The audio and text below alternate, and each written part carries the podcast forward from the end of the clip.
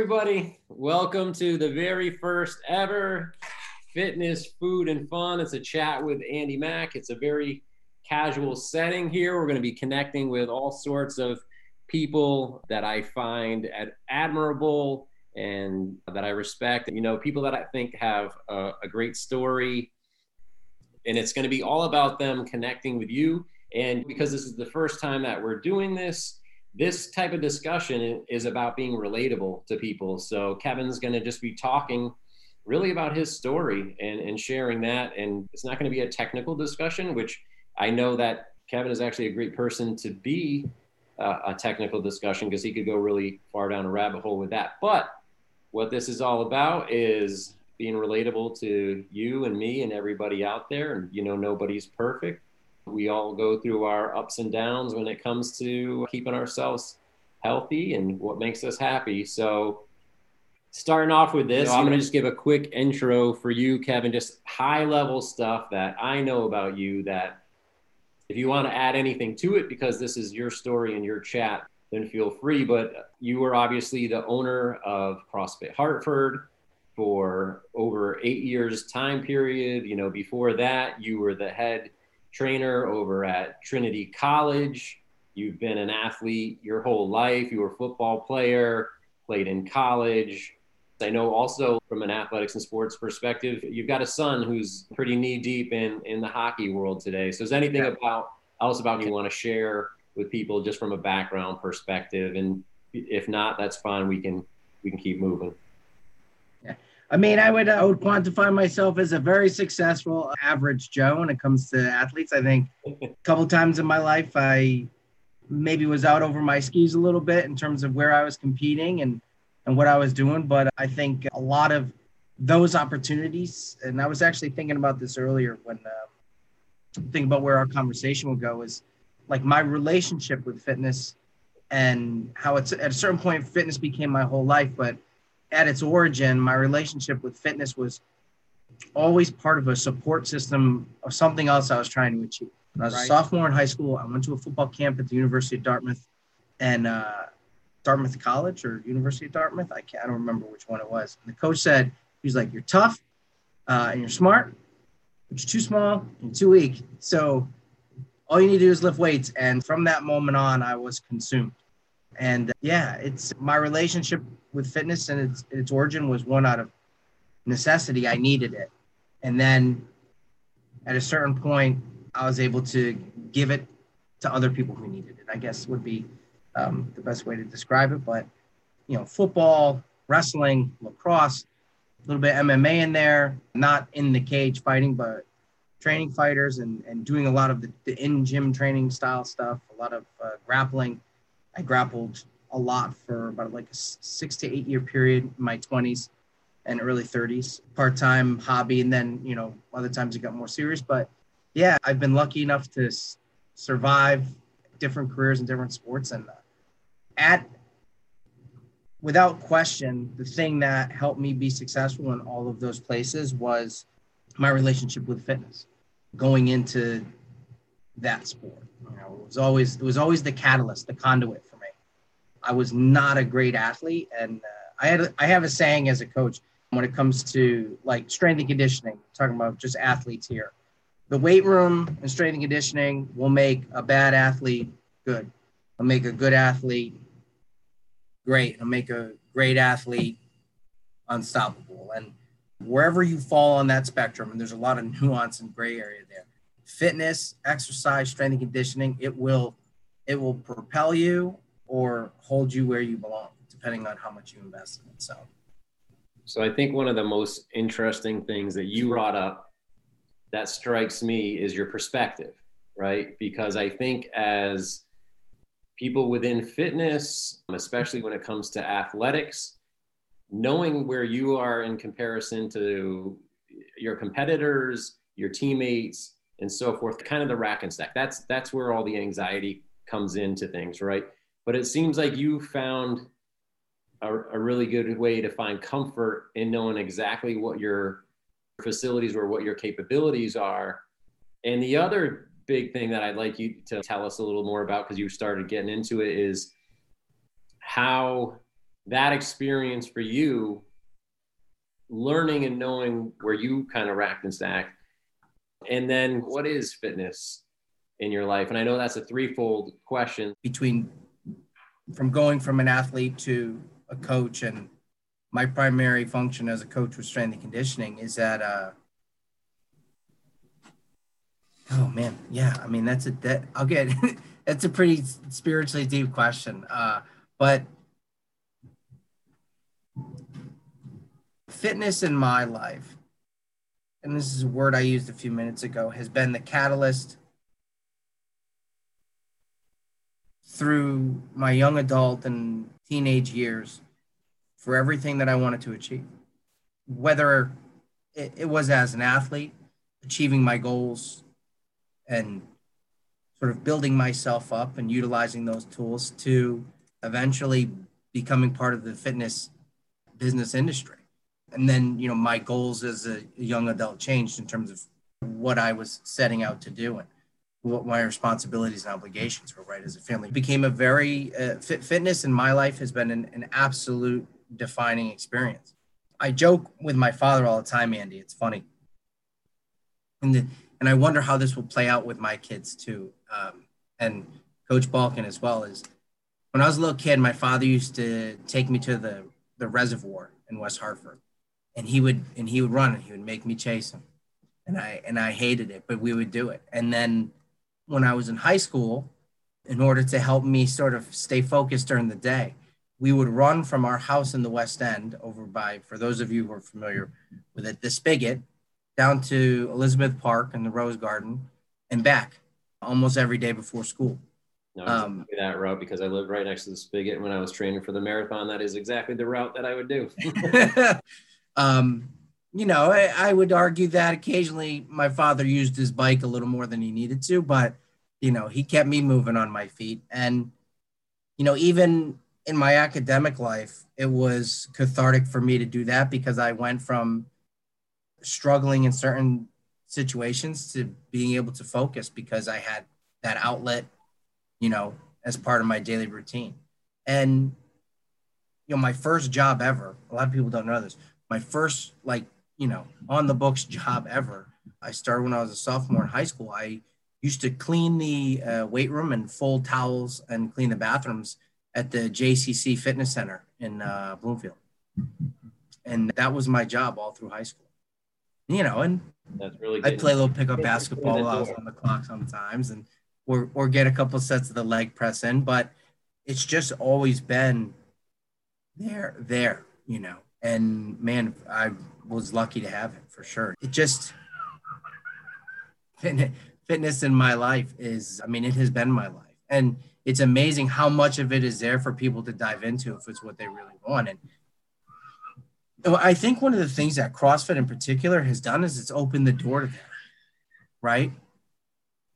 I'm curious of how it's going to play out with my son, right, and my daughter, because for Coach Balkin and myself, you know, our kids were at the gym, you know, for like the first years of their life. You know, their ideas of fitness are so different of other people's. You know, it's Thomas in particular with some of his youth sports stuff, he's so comfortable with focusing and working hard that it's like a it's a skill that is developed in the gym, right? I would say like a structured, challenging fitness environment where like the group mentality of hard work, focused effort to achieve universal goal is is a learned skill, you know.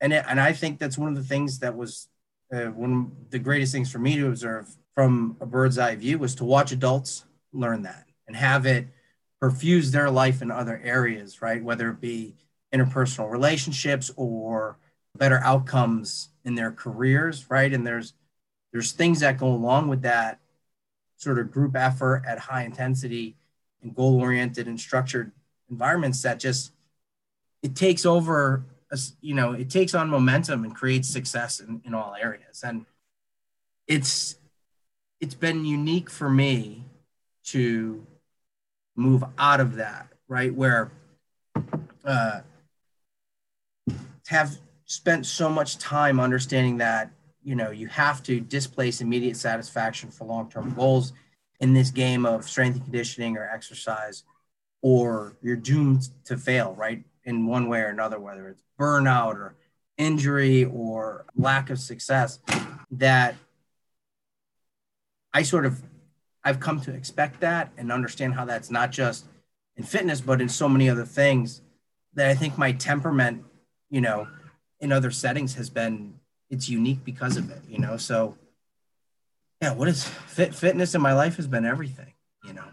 It's been absolutely everything. And and that and the other thing is it's amazing that every everybody can take from it what they want right? Fitness is not this little puddle of water drying up in the summer sun right? Fitness is the pacific ocean and you can you can pull up your tanker trucks and fill them up and take them home with you and everybody still gets what they need you know? So i want to try to tie a couple things together here because i want to expand upon i feel like we're peeling back the onion just a little bit but you've said a few things that I think are pretty important, right? You said that this is this is being fitness is something that you needed. You needed this in your life. You yeah. said it was cathartic. And you just talked about two things that I think connect that together in a couple of different ways. You talked about your son and how he's viewing fitness and what it's doing in his life, but how you first learned with adults and you learned it watching adults go through this growing process of gaining value in their lives from from going through fitness. You and i've had some great conversations about youth sports and you know i think what what we agree and what science agrees are some of the problems with what's happening with kids. And it's it's so much more important to teach young kids how to train intelligently with structure with purpose than than what it is you have them do when they train. Because all of those things will come in time, right? And I think that having a basic understanding for my son at least of what simple movements will always help you get stronger and better at your sports and so i think that like if there's a, a message to my son or anyone with with kids who train focus on teaching them what the training environment should be like not what they should be doing when they're training. Because if they're training, they're already doing better or more than 999 other kids in the thousand that they're measured against, right? And you know, just sort of quick little rabbit hole. If some guy's telling you he can make your kid better at their sport as a strength and conditioning coach, he's lying. You should go in the other direction. Find coaches who will tell you that they can help your kid get ready to play their sport better or work with their sport coaches. Let sport coaches teach kids sports. Let strength and conditioning coaches help build kids up to endure and have the stamina to do the training that they need. When it comes to kids, you need to coach character first.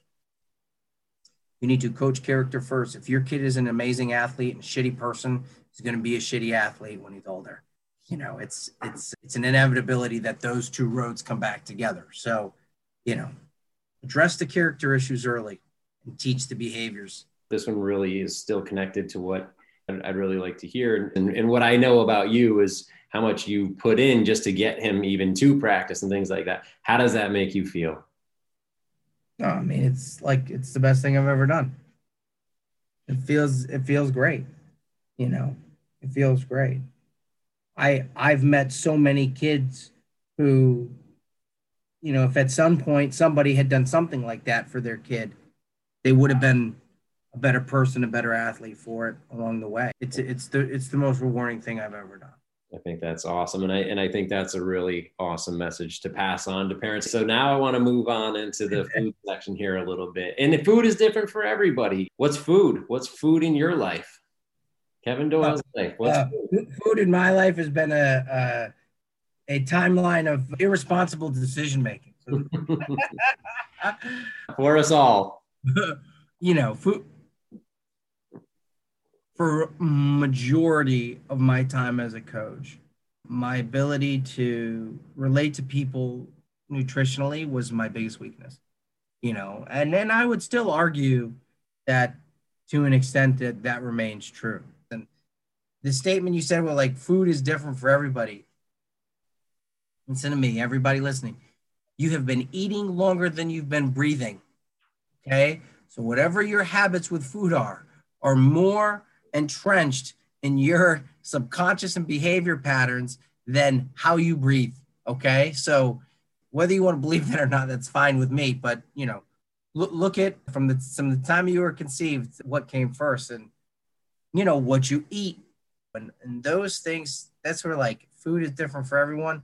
Man, if it, it that's not the truest thing ever. And then there's these things like paleo, uh, ketogenic, South Beach diet, the Atkins, right? All of these things, Weight Watchers, right? All, all of these things. You know what the truth is uh, that no one really wants to admit is that all of them work.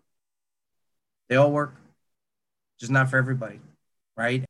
And again, both of those things in general are unsustainable on infinite timelines. And so people, when it comes to food, guys, when it comes to food, be reasonable. Don't make it socially awkward for yourself or anyone else, right? Like if you find yourself socially impinged because uh, you can't be in a room where other people are eating things that aren't part of your current food selection choices, right? Think about what you're really trying to do, right? Because I think you can, the beginning and the end of every day, right? Fitness and exercise for adults as a leisurely pursuit, leisurely pursuits, baby, is designed to help you become a better version of yourself, right? It's very quick. It happens very quick on the back of success where when you when you get so restrictive and so structured that you'll begin to impact yourself in ways that are negative that can be psycho-emotional uh, or socio-emotional and you know deter your performance in other areas of life so and that exists this is one of the things i actually want to point out about you now because i know you and i know you from a coach's perspective now I'm going to say this because you were a CrossFit coach. And when you come into CrossFit, you come into the CrossFit world, it's nutrition, nutrition. I mean, perfect nutrition. And you start thinking, man, the only way, because you, when you first come in, the exercise is so intense, it's so ravaging that you think you need to follow this perfect regimen of diet. But one, one of the things that you've done and you did, I, I think for me and probably for a whole lot of people, was you made it relatable you made it comfortable you talk to people sometimes and sometimes you'd be like hey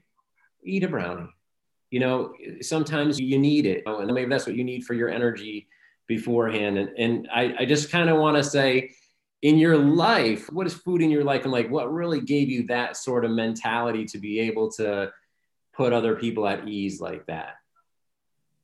Honestly coaching kids in morning training sessions.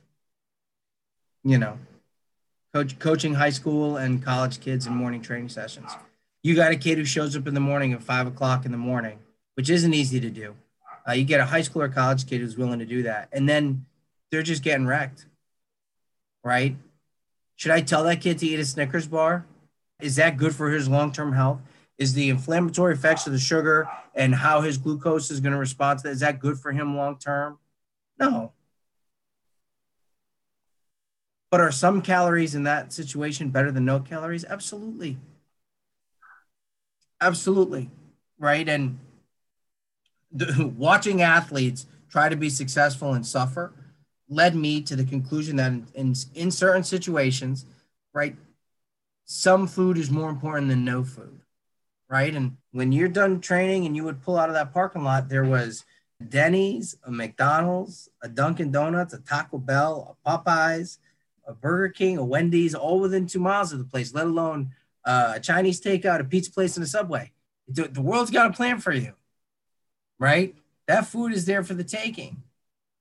You become vulnerable to that plan, right? I'm going to make a segue for us here into the fun section, right?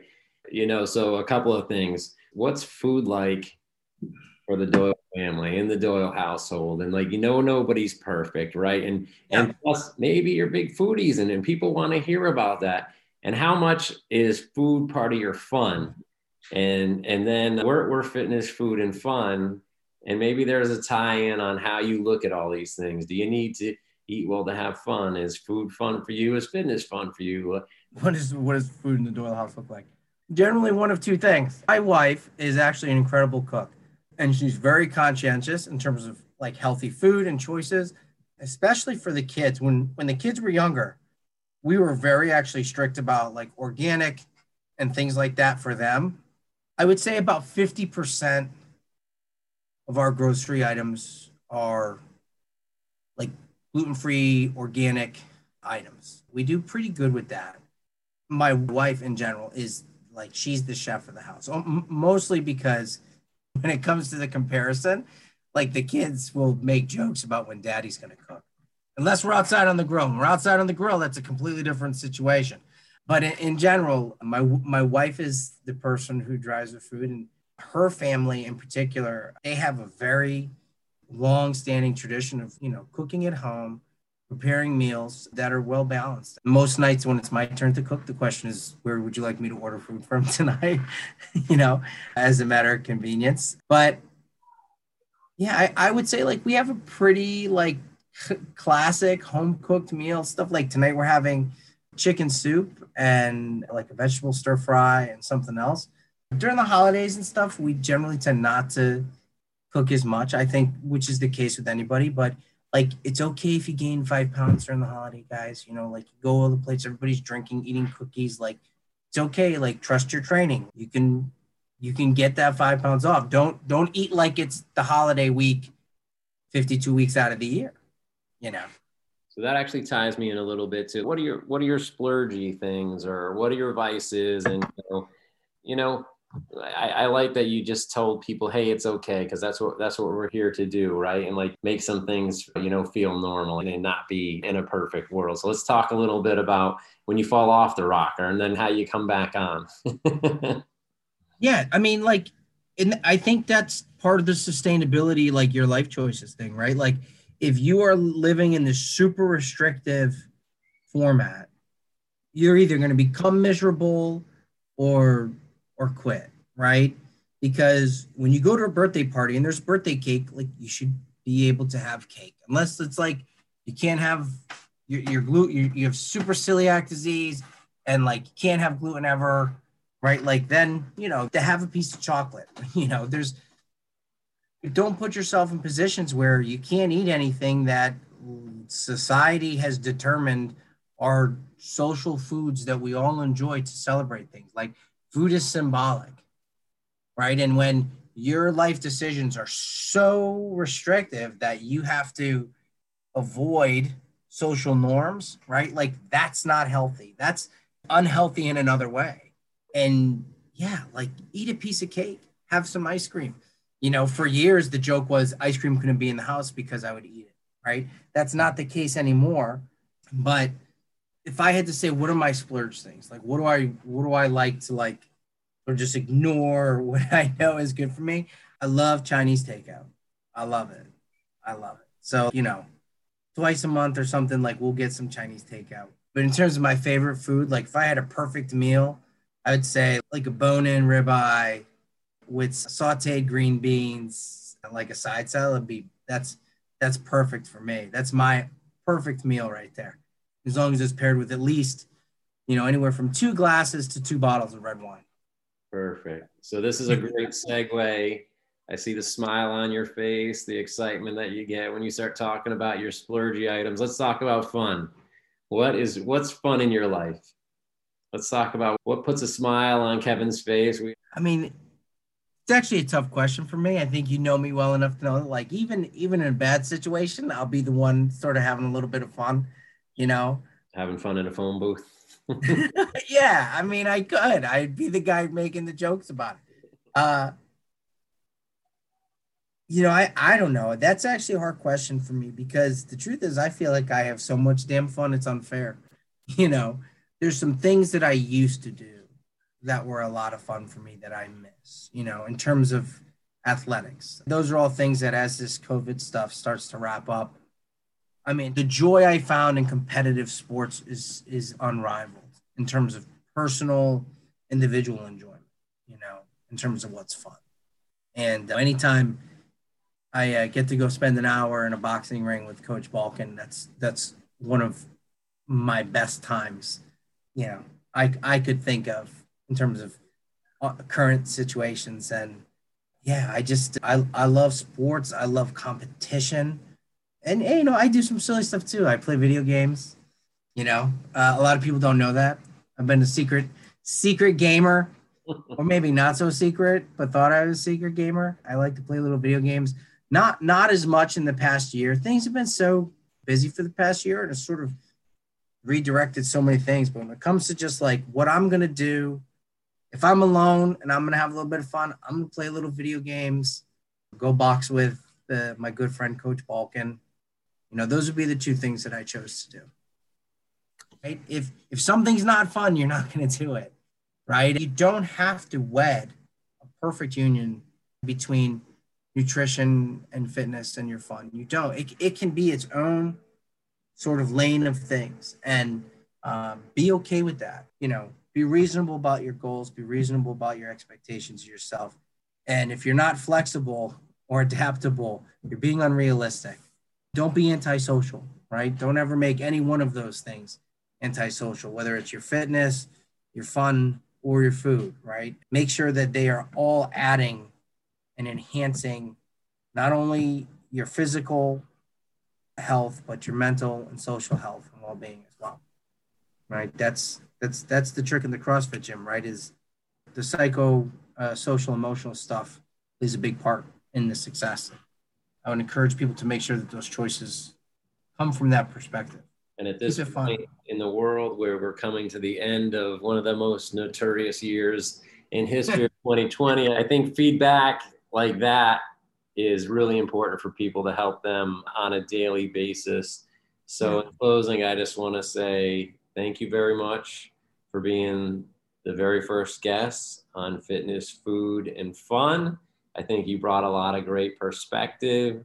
I think it's really important for people to understand the crux and the basis of your message is, is be balanced and enjoy yourself, and you'll accomplish the things in life that are going to make you happy. That's ultimately like what we're trying to do here and to be relatable to, to everybody out there. So I really appreciate your perspective. Yeah.